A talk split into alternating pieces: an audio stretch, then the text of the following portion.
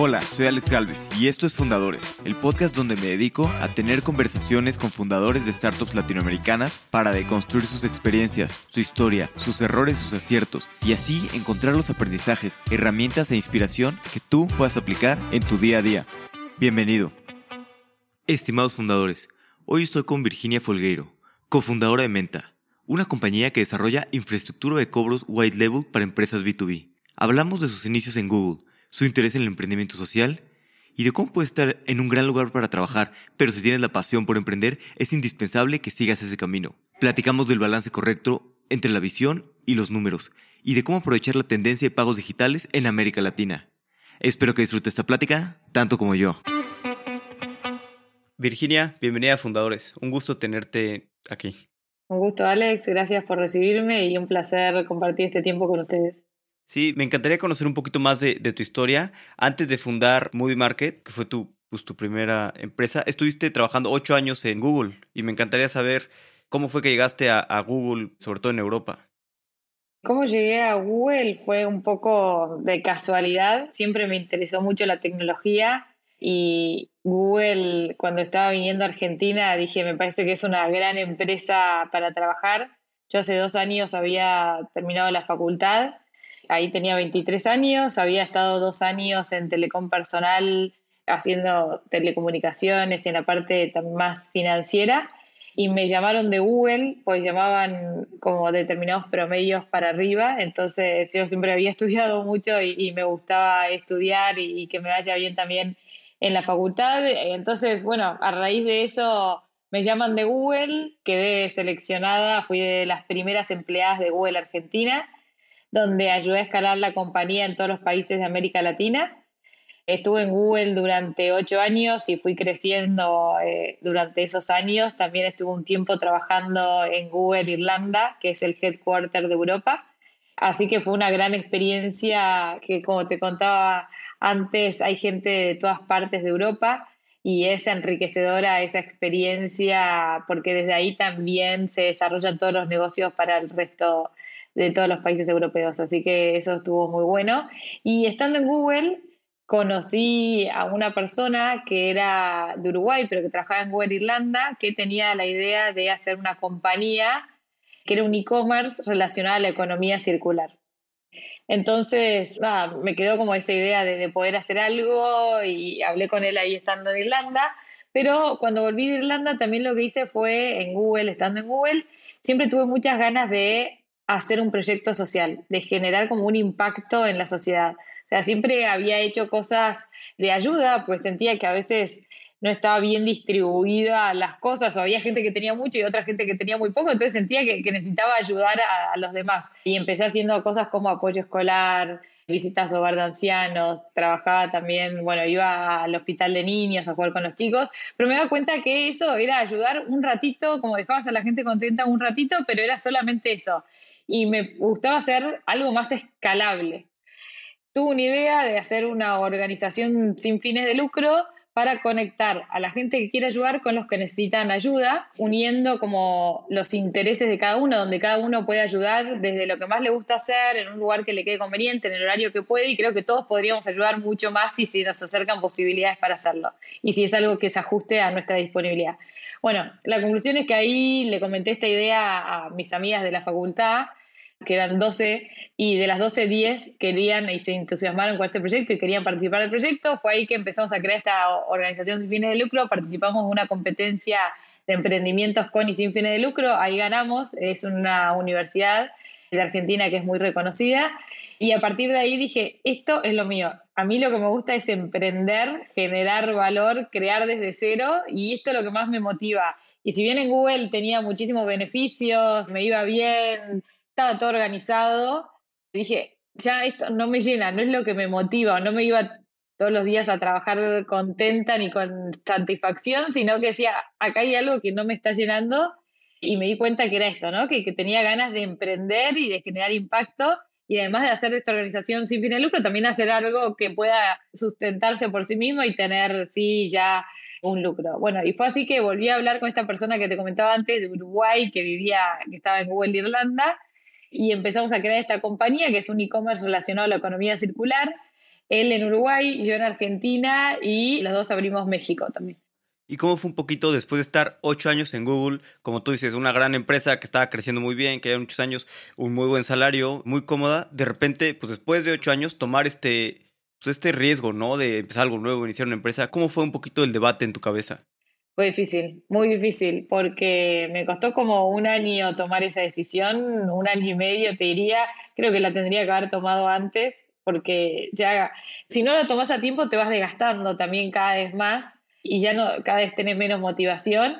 Entonces, como que me costaba asimilar la idea de irme de Google, porque tenía todo en Google, tenía todos los beneficios, estaba súper cómoda, era linda la oficina, bueno, todas las comodidades y los beneficios. Y hasta que dije, por más de tener todo lo externo y lo material, si no estoy completa con satisfacción y no estoy llena yo, no sirve de nada. Y tomé la decisión también gracias a esta otra persona que también me impulsó a decir, bueno, vamos a emprender y lo hacemos juntos, siempre con alguien es más fácil que hacerlo solo, porque el camino del emprendedor también es complicado y hay muchas trabas en el camino, entonces eh, es importante tener alguien con quien te apoyes, tanto para las cosas buenas como para las cosas negativas. Así que ahí fue cuando me decidí, dije, basta, esto ya no me llena. Me di cuenta que la motivación mía era emprender, impulsada por esta organización sin de lucro que había creado, que ahí me di cuenta que eso es lo que me gustaba y ya me hizo clic. O sea, es, basta, esto no me llena, esto me motiva, no tengo nada más que pensar. Basta, las seguridades no sirven, o sea, no es lo que te hace feliz. ¿Y cómo fueron los primeros pasos? Comentabas que tú estabas abriendo Argentina, pero te mudaste a Argentina a abrir Moody Market o cómo fue? Yo estaba viviendo en Argentina ya, en ese momento, o sea, en Irlanda estuve un tiempo, pero ahí ya, ya estaba en Argentina. Y los primeros pasos fue armar todo el plan de negocios, ver el equipo que necesitábamos, ver cómo estructurábamos a ese equipo, cómo armábamos la empresa, por dónde empezábamos, qué clientes ir a buscar, cómo íbamos a buscar esos clientes. Y así fuimos armando la compañía hasta que, bueno, eh, empezamos las operaciones acá en Argentina, en Uruguay y en México. Y ahí estuve más o menos 3, 4 años con dos socios más acá en Argentina, hasta que Gastón, que ahora está en Pomelo, que soy muy amiga desde Google, éramos de los primeros en Google, y me dijo, bueno, que él iba a arrancar como CEO en Naranja X y me quería sumar para también abrir como la compañía y, y llevar adelante todo el área de desarrollo de comercios. Y, yo siempre quise entrar en fintech, siempre finanzas y tecnología es algo que me gustó mucho, la tecnología desde chica, de las finanzas también, y quería unir las dos cosas. Es por eso que decidí abrirme de, esta sociedad, que sí a mis socios, y meterme de lleno al mundo fintech.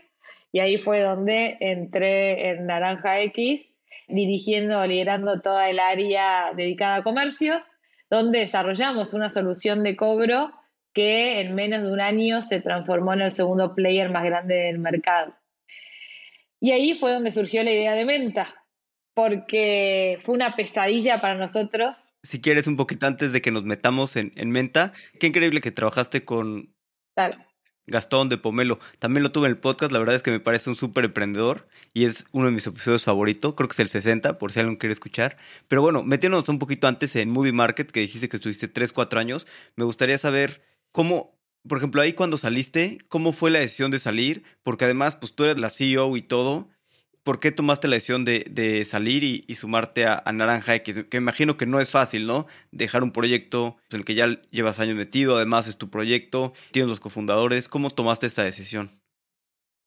Por un lado, ya esa compañía estaba funcionando estaba todo aceitado, todos los procesos armados, no había tanto más para agregar, o sea, el próximo paso era expandirnos a, nuevos países, se podía seguir creciendo también en el país, pero ya estaba todo bastante aceitado y como te decía, siempre me interesó mucho fintech y quería tener una experiencia en esa industria de lleno y crear una compañía de cero, como era Naranja X, pero con el backup del Grupo Galicia, me parecía como una gran oportunidad para entrar en el mundo fintech.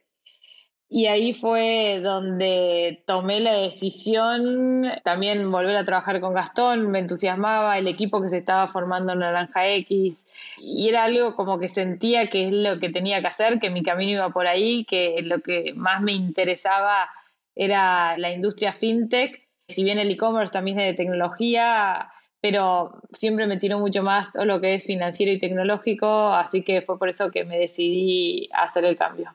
¿Y cómo fue tu transición como CEO y sobre todo de pasar de ser pues, tú la responsable de todo el proyecto, bueno, no responsable de todo, pero la CEO, a ahora estar trabajando pues tal vez para una empresa más grande, ¿no? Que si bien traen mucha mentalidad de startup y de crecer, pues al final de cuentas eres pues parte de una empresa mucho más grande, ¿no? Y tal vez más burocracia, tal vez más procesos.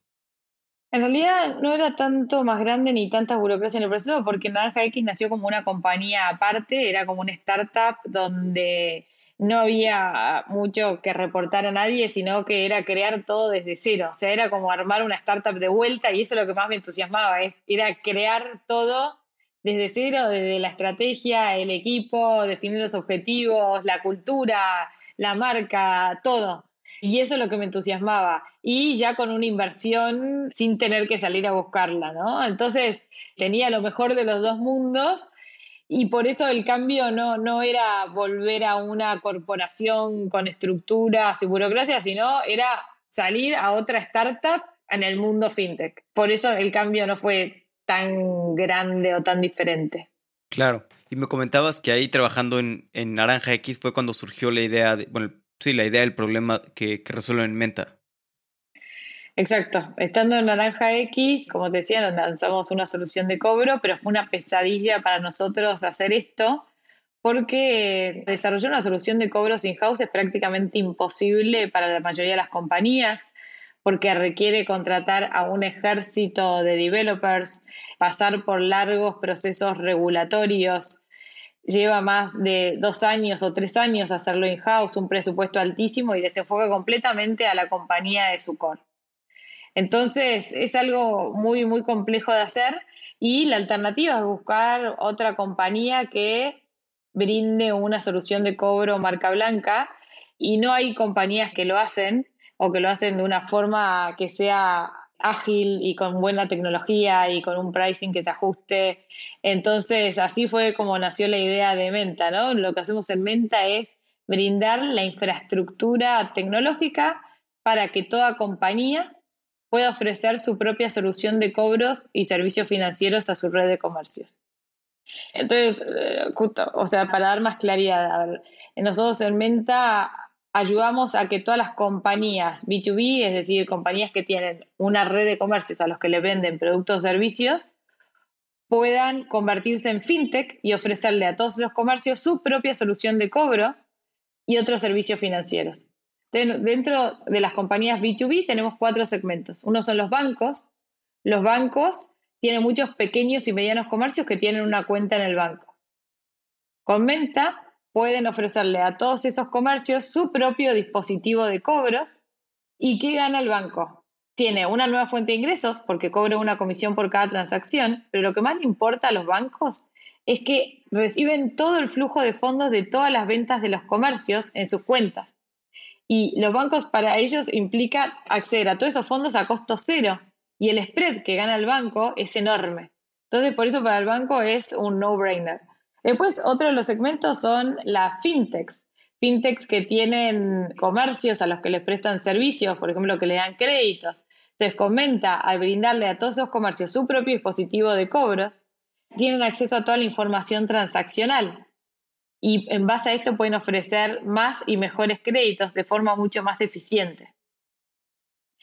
Después, otro de los segmentos son las big techs, plataformas tecnológicas como puede ser Shopify, Rappi, que, por ejemplo, brindan servicios a, procesan las transacciones online de muchísimos restaurantes y con Menta pueden ofrecerle a todos esos restaurantes su propio dispositivo de cobro y adueñarse tanto de las transacciones online como las offline y su negocio crece muchísimo. Y asimismo los restaurantes brindan una experiencia unificada entre el online y el offline.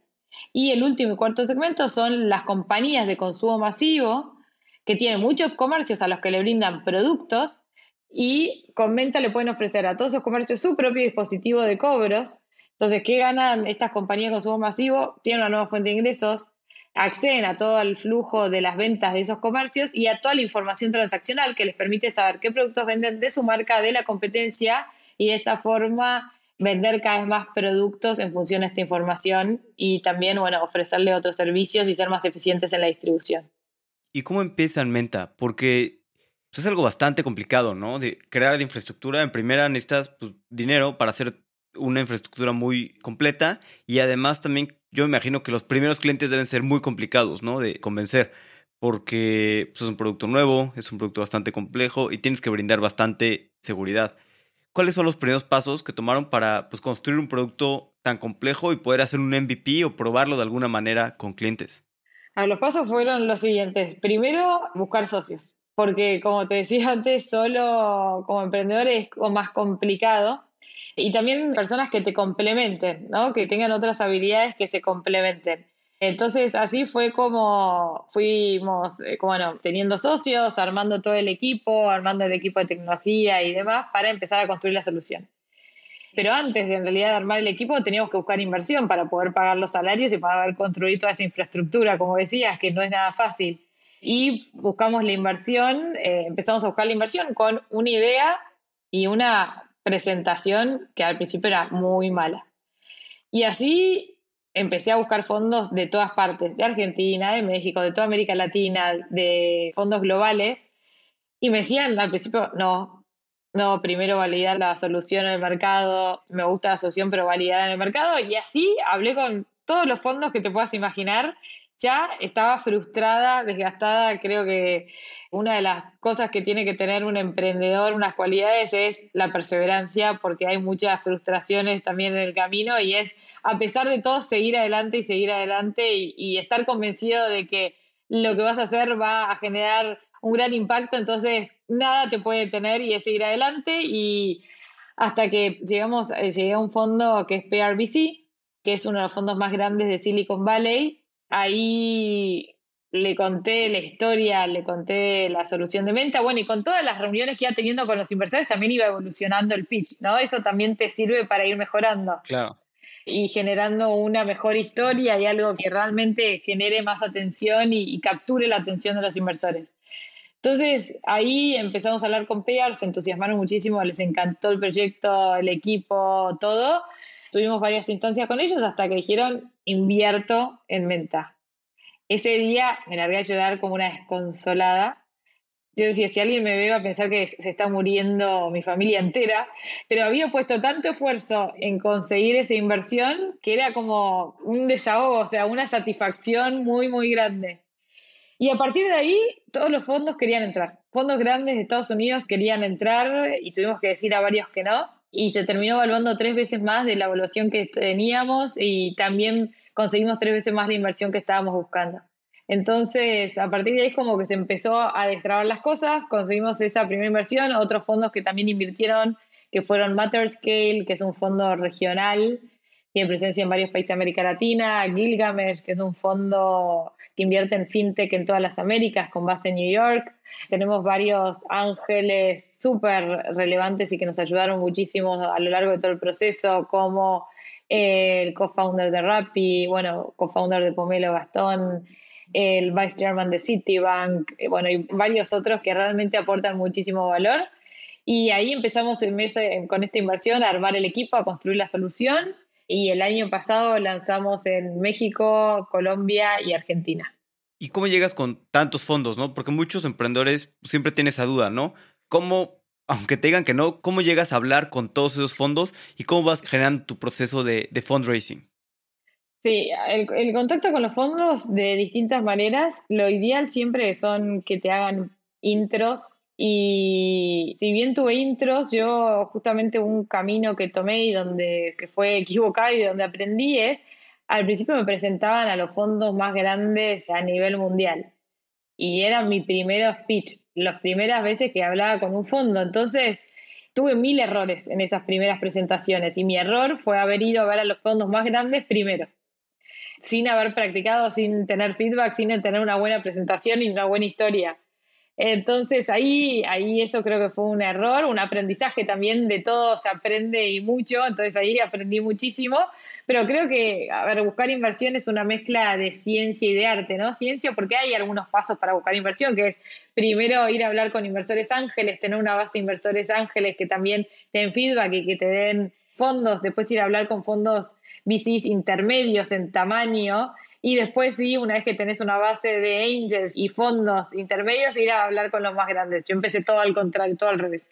Pero fue un, fue un aprendizaje. Y por otra parte, con respecto a la presentación, hay como una presentación y, pasos como básicos de cómo armar la presentación, pero eso se va mejorando también en las conversaciones que se va teniendo con los fondos y, y cada reunión es un aprendizaje y se va mejorando y se van haciendo ajustes y se va evolucionando esa presentación. Y también se va ajustando según quién es el inversor del otro lado, según lo que buscan, según sus intereses. Claro, sí, yo siempre le digo eso a los emprendedores, ¿no? Pues depende de los tamaños de ticket del fondo con el que estés hablando, pues también hay que cambiar la presentación, ¿no? Oye, nos interesan tickets de este tamaño, ¿no? Algo que caigas en su rango. De nada te sirve estar hablando con alguien en el que pues no estás en el rango. Y un poquito para entender, pues, cómo te fue esto de levantar capital, bueno, me gustaría compararlo en escala, pues como con cuántos fondos hablaste y como cuánto tiempo tardaste en al menos el primer cheque y de ahí, pues cuánto fue tiempo más para cerrar la ronda. Te diría que hablé con 100 fondos o más. O sea, creo que no dejé ningún fondo en el planeta Tierra por hablar. O sea, hay millones, o sea, seguro que sí, pero hablé con todos los que te puedas imaginar. Y lo que me preguntabas antes de cómo los contactaba, muchos en frío, muchos por LinkedIn. O sea, yo no paraba las 24 horas del día de contactar a fondos, sin parar. Y, siempre igual también analizando cuál es la tesis por detrás, ¿no? O sea, los fondos que invierten en América Latina, que están enfocados en fintech o al menos o en distintas verticales entre las que se incluyen fintech o agnósticos de vertical. Pero, y ahora la mayoría de los fondos está interesado en América Latina, hay muchísimos fondos que están interesados en América Latina, así que ese universo es casi inagotable y muchos fines que son agnósticos a industria, así que ese universo también es inagotable. O los fondos que se pueden contactar son millones y así fue como me contacté con muchos en frío. Muchos me hicieron intros, pero muchos me contacté en frío y de hecho PRBC, Matterscale los contacté yo de la nada y hasta que me dieron bola. O sea, es como perseverancia absoluta. Perseverar, perseverar, perseverar y, y se logra. Todo se puede lograr. O sea, yo después de eso dije, nada es imposible. Eh, o sea, acá hasta la luna no paramos porque de verdad que nada es imposible. Todo se puede lograr si le pones empeño y si le pones fuerza, ganas, esfuerzo, después se van abriendo los caminos, ¿no? Una vez que te pones en marcha, todos los caminos se van abriendo. Y desde la primera, o sea, tardé más o menos tres meses en la reunión con PRBC y de ahí se cerró en una semana, ¿no? O sea, fueron tres meses entre empezar a buscar inversión hasta que se cerró la inversión. ¿Y cómo los contactas en frío? Que eso también es bastante difícil, ¿no? O sea, ¿cómo haces un mensaje para que les llame la atención y qué medio usas, ¿no? Porque, pues, no sé, LinkedIn a mi parecer, pues está un poco saturado, ¿no? Hay muchos vendedores, hay muchas cosas. ¿Cómo contactaste frío a, a Matterscale, por ejemplo? LinkedIn.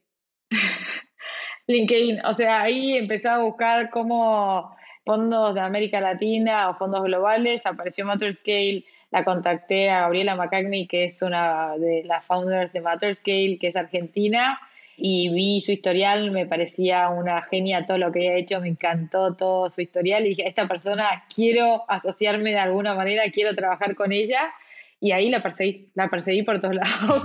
o sea, la perseguí por LinkedIn, me contestó, después me dijo, mandame un mail, le mandé un mail, después hablamos por teléfono y hablamos por teléfono, después vi sí, después la, la encontré en persona y así así hasta que tuvo que decir que sí. No, Matterskate se unió después de que PR dijo que sí, o sea, estaba como esperando que un fondo grande valide y fue que así que terminó entrando. Y ahora tuvimos una segunda ronda el año pasado, en el peor momento de crisis económica a nivel mundial, donde todos nos decían va a ser muy difícil conseguir inversión, busquen mucho menos de lo que están pensando, la evaluación va a ser muy baja.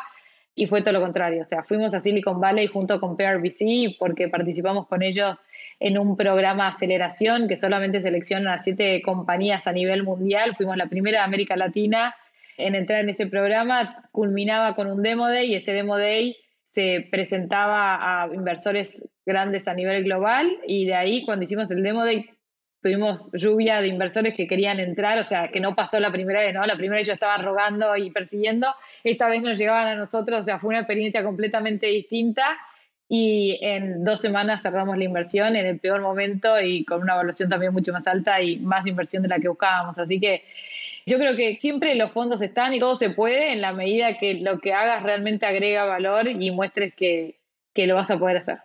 Totalmente. Y luego mencionabas que abrieron en tres países a la vez, ¿no? México, Colombia, no, recuerdo si dijiste Argentina. Ah, ¿Por qué decidieron desde el principio lanzar en tres países a la vez? Que yo creo que es pues, mucho más complejo, ¿no? Si lanzar en un país difícil, pues lanzar en tres mucho más.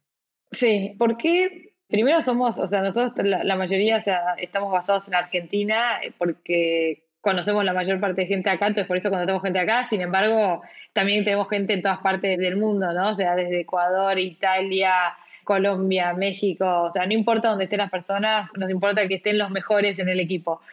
Pero empezamos en Argentina por los contactos que teníamos acá. Sin embargo, Argentina es un país que tiene en este momento muchas complicaciones a nivel económico, bueno, estructural. Y queríamos ampliarnos también a otros países y los países más grandes y con más crecimiento y más proyección a futuro de América Latina son México y Colombia y por eso decidimos entrar ahí. Y la solución es la misma para todos los países, lo que difiere es la conexión con algunos players locales. Entonces, hacer la misma solución para todos los países no es que teníamos que hacer un esfuerzo tan grande para entrar en un país, sino que era unos desarrollos para integrarnos con los players locales en cada uno de estos países. Y así fue que decidimos entrar en los tres países principales de América Latina, sacando Brasil, ¿no? De, de América Latina hispanohablante. Y fue por eso que entramos en estos tres con el mismo empuje en los tres países y trabajando de forma centralizada para los tres con algunas personas locales en cada país. ¿Y cómo consiguieron los primeros clientes? Los primeros clientes es otra cosa difícil, como decía, o sea, está la primera inversión, la primera gente, las personas del equipo, los primeros clientes, que, que también es un paso grande y muy grande. Es, eh, y estábamos, por un lado, en un momento ideal porque todas las compañías se quieren transformar en fintech. ¿Por qué? Porque mm, ellos ya tienen, o sea, las, las, compañías ya tienen una red de usuarios, en este caso las compañías que apuntamos nosotros son compañías B2B que ya tienen una red de comercios a los que le brindan productos o servicios. ¿Y qué mejor forma de capitalizar esa red, o sea, de monetizarla y fidelizar todos esos comercios que ofreciéndole todos los servicios financieros que necesitan esos comercios para crecer? Entonces, al integrar servicios financieros y poder brindarlos a, a sus redes de comercios, las compañías tienen una nueva fuente de ingresos, o sea, pueden llegar a más que duplicar sus ingresos al incorporar servicios financieros, pueden acceder a todo el flujo de todas las ventas de esos comercios y a toda la información transaccional, lo que les permite ofrecer otros servicios y venderles más productos. Entonces, todas las compañías se quieren transformar en fintech y estábamos recibiendo y seguimos recibiendo una gran demanda del mercado para la solución. No, no tenemos que salir a, a convencer ni ofrecerlo tanto, sino que es más una demanda que estamos recibiendo, por lo tanto ese proceso fue también como bastante fluido. Sí, yo creo que una vez que algunos lo empiezan a usar, pues es mucho más fácil que los demás se animen a usar, ¿no? Y que si la competencia está usando esa solución, pues yo también lo quiero, ¿no? Exacto, exacto, sí. Sí, vemos grandes ejemplos como Apple, como Oxxo en México, ¿no? Que se están transformando en fintech eh, y por algo, ¿no? Porque esto, el valor que les trae y todo el ingreso incremental que trae es enorme. ¿Y cómo ha sido para ti que ya habías emprendido antes, pero pues en una industria totalmente distinta, ¿no? Marketplace, más directo al consumidor, y ahora estás construyendo en fintech. ¿Qué similitudes has tenido de, de, emprender o qué diferencias? Porque son industrias pues, muy distintas, pero seguro hay pues, muchas cosas que se pueden transferir de una industria a otra. Sí, creo que, en el fondo, o sea, a mí lo que me gusta es crear, crear de cero, agregar valor y esto de crear tiene muchas cosas en común en cualquier industria, ¿no? Que es desde buscar inversión, si la industria lo requiere, armar el equipo, construir la solución, armar la estrategia de adquisición de clientes, definir quiénes son esos clientes, salir a buscar a los clientes, implementar la solución. Entonces, hay como muchas cosas de armar una compañía de cero que no importa la industria, que se replican en todas las industrias. Después sí hay cosas particulares de cada industria. A mí me fascina la industria fintech porque soluciona muchos problemas de raíz. A ver, cómo nace Menta también y, y nuestra misión es poder lograr el desarrollo tecnológico de todas las compañías y todos los comercios de América Latina. ¿Y cómo lo hacemos? Brindando esta infraestructura tecnológica que permite a todas las compañías ofrecer todos los servicios financieros que sus comercios necesitan para crecer. Entonces, creemos que esta es la forma de que realmente vamos a poder transformar América Latina, o sea, vamos a poder hacer que todos los comercios de América Latina, que hoy solo dos de cada tres comercios no tienen una solución de cobro en América Latina. Esos comercios se pierden ventas porque no pueden recibir todos los medios de pago, no pueden recibir tarjeta de crédito, tarjeta de débito, billeteras virtuales, y mucho menos pueden acceder a servicios financieros como créditos, por lo tanto tampoco pueden crecer. Son comercios que, dos de cada tres comercios de América Latina, más del 60% de los comercios, están corriendo riesgo de poder cerrarse en cualquier momento, de, de quedarse sin nafta. Y queremos ayudar a esos comercios, pero ir comercio por comercio no lo vemos escalable. Entonces, la forma de realmente que creemos que podemos llegar a los comercios más escondidos y más lejanos de, de toda América Latina es a través de las compañías B2B que ya llegan a esos comercios, que tienen llegada a todos los comercios, a todos los comercios de América Latina, de todos los países, y brindándole a estas compañías esta infraestructura que les permite a ellas ofrecer a los comercios todos los servicios financieros que necesitan los comercios, empezando por una solución de cobros y siguiendo por todo el resto como créditos, buy now pay later, programas de loyalty, inversiones, para que esos comercios puedan crecer en ventas, en rentabilidad y en eficiencia y de esta manera también ganan las compañías que le brindan esos servicios. ¿Y cómo ha ido evolucionando el producto? La visión fue la misma desde el principio, mejor que la visión sí, pero ¿cómo ha ido evolucionando el producto y sobre todo la implementación con las empresas? El producto, lo que primero construimos fue la capa transaccional, o sea, toda la plataforma transaccional, que lo que tenemos nosotros es una plataforma de pagos de punta a punta que soluciona todo por nuestros clientes, desde el onboarding hasta prevención de fraude. Nuestra solución es modular, por lo tanto nuestros clientes pueden elegir aquellos módulos que necesitan en lugar de recibir una solución enlatada que es igual para todos y pueden recibir y tener la solución completa para que no tengan que encargarse de nada, sino que Menta se encarga de todo detrás de escena.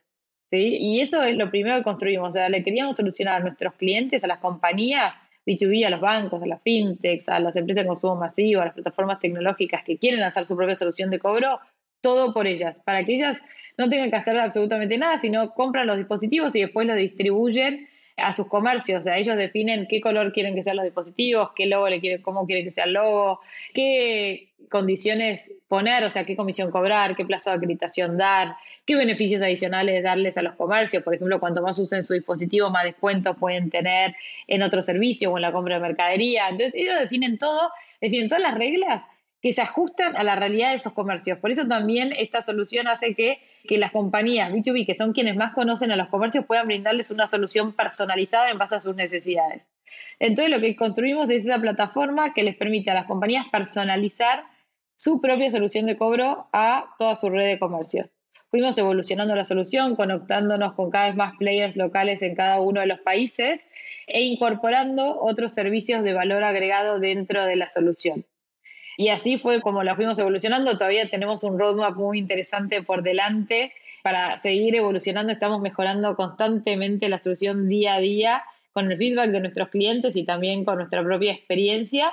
Y queremos ser la plataforma de finanzas embebidas para compañías B2B más poderosa de toda la región y del mundo entero, donde las compañías en un solo lugar puedan integrar todos los servicios que ellas y sus comercios necesitan que en menos de un mes puedan implementar la solución y que con una sola integración puedan operar en todos los países de América Latina sin hacer ningún trámite ni burocracia. Y me gustaría regresar un poquito al programa que pasaron por PureBC. ¿Cómo fue? ¿Primero los invirtieron y luego pasaron por el programa aceleración? ¿O la inversión fue parte del programa? ¿O cómo fue esta parte? Nos invirtieron, fue como en simultáneo, nos invirtieron y a partir de esa inversión entramos en el programa de aceleración que eran tres meses y que terminaba en el Demo Day donde presentamos para la segunda ronda ahí en Silicon Valley junto a otras compañías. ¿Y cómo fue este programa? Porque sé que también fueron parte del primer cohort y yo creo que eso trae muchas ventajas, ¿no? En las empresas. Porque pues, si alguien está haciendo un nuevo programa, normalmente, digo, obviamente quieres que todos los cohorts sean muy buenos, pero pues hay mucho más enfoque en que el primero sea bueno, están hablando mucho más con los usuarios y creo que como empresa puede sacarle muchas más ventajas a un programa, ¿no? ¿Cómo fue para ustedes estos tres meses? O sea, ¿Qué aprendieron? ¿En qué les ayudaron? ¿Cómo funcionaba? Nos ayudaron en todo el proceso de go-to-market, de creación del producto, de estrategia de adquisición de clientes y mucho foco en prepararnos para la siguiente ronda de inversión. O sea, empezamos a preparar la presentación para la ronda de inversión, donde los fundadores de PRBC estaban con nosotros viendo el punto y coma del script que íbamos a decir y cambiándolo constantemente. O sea, las dos semanas previas al Demo Day fueron sin dormir porque nos pasaban correcciones y las cambiamos y cambiamos la presentación mínimo 10 veces. Hasta el día anterior estuvimos haciendo cambios en la presentación, pero eso fue un aprendizaje enorme. Fue como realmente un programa acelerado de verdad en fundraising, que nos volvimos expertos en la materia porque estábamos con el número uno para conseguir inversión, o sea que ellos nos hacían ver qué es lo que buscaban los inversores, nos hacían ponernos en la cabeza y en los pies de los inversores, entender qué querían y cómo lo veían para poder presentar algo que sea de su interés y que llame la atención y que realmente capture la atención frente a muchísimos otros emprendedores que están buscando también inversión. ¿Y qué cosas aprendiste con todo este proceso de levantar capital, de ponerte en el pie de los inversores? O sea, por ejemplo, ¿hay cosas contraintuitivas o algo que no esperabas o cuáles fueron tus aprendizajes más grandes de esta parte? Creo que, que lo más importante es mostrar por un lado, la visión que uno tiene, o sea, que realmente vamos a cambiar las cosas de raíz, que realmente vamos a generar un cambio del status quo, que vamos a generar un impacto, que lo que estamos haciendo va a revolucionar la industria. O sea, es mostrar esa convicción de que vamos a cambiar el mundo en serio y cómo lo vamos a cambiar. O sea, una estrategia clara de cómo hacer eso. O sea, tampoco tener una visión por una visión y ser un soñador no más, sino que mostrar la estrategia clara sobre eso, de cómo se va a alcanzar. Y por otra parte, y algo que es muy importante, sobre todo en estos tiempos, es números, ¿no? O sea, es mostrar cosas concretas de qué es lo que se hizo, o sea, mostrar eficiencia, que no, no estamos quemando los fondos, sino que realmente cada centavo se multiplica. No estamos gastando en nada que no agregue valor y que no genere mucho más valor del que ingresa. Entonces es como mostrar esa eficiencia de, la atracción que venimos teniendo y lo que vamos a, hacer en los próximos meses.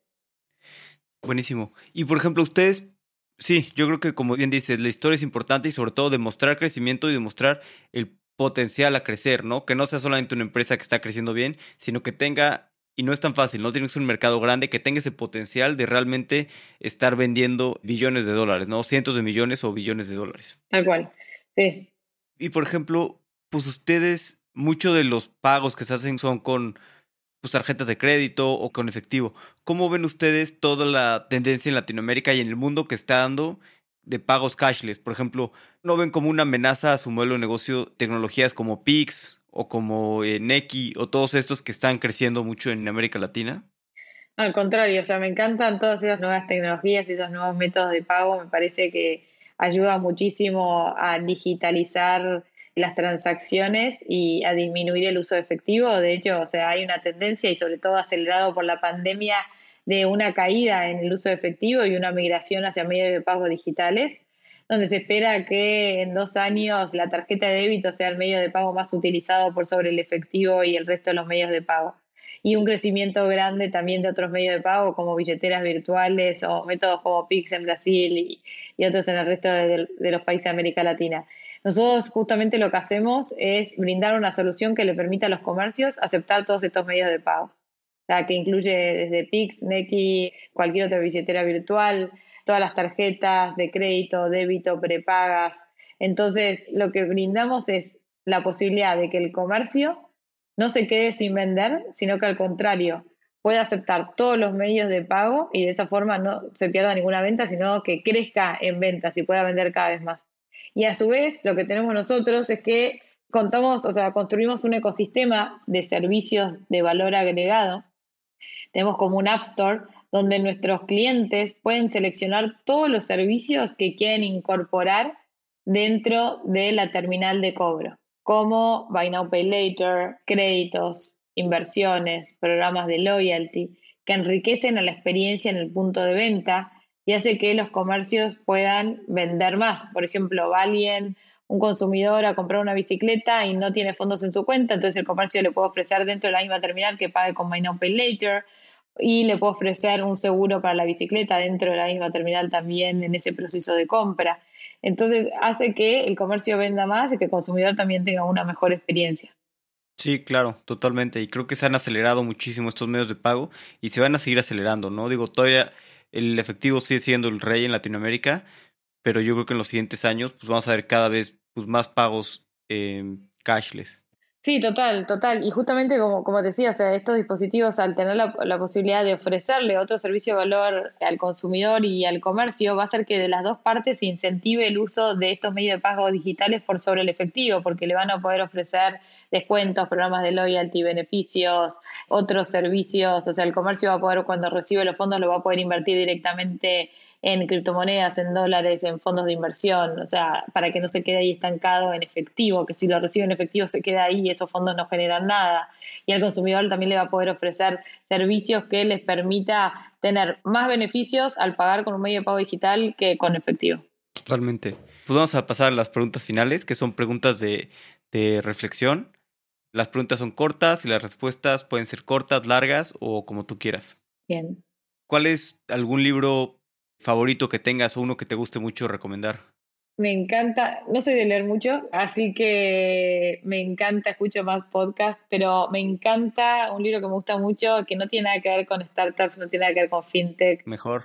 Ni nada de negocios, que se llama El Poder de la Hora, de Cartol que me gusta, a mí lo que me parece muy importante también es la parte personal, ¿no? O sea, desarrollarse uno como ser humano y ese crecimiento personal, porque como sos vos, como persona, sos en todos los ámbitos, en el trabajo, con tus amigos, con tu familia, o sea, en la vida en general. Entonces, esa evolución personal me parece que es un camino constante, no importa la edad que tengamos, siempre podemos seguir evolucionando y creciendo. Y este libro enriquece el alma y enriquece la experiencia de vida, que lo que habla principalmente es de estar presente en el momento y tomar conciencia de que nada afuera nos va a hacer felices y que no podemos estar dependiendo, o sea, de no depender de factores externos para ser feliz, sino que esa felicidad o plenitud la encontramos adentro nuestro. Y bueno, es un camino que me parece que es importante que todos podamos recorrer y tengamos esa conciencia y después podamos vivir de esa forma en todos los ámbitos de nuestra vida. Por eso me parece tan importante ese libro que aplica a todo.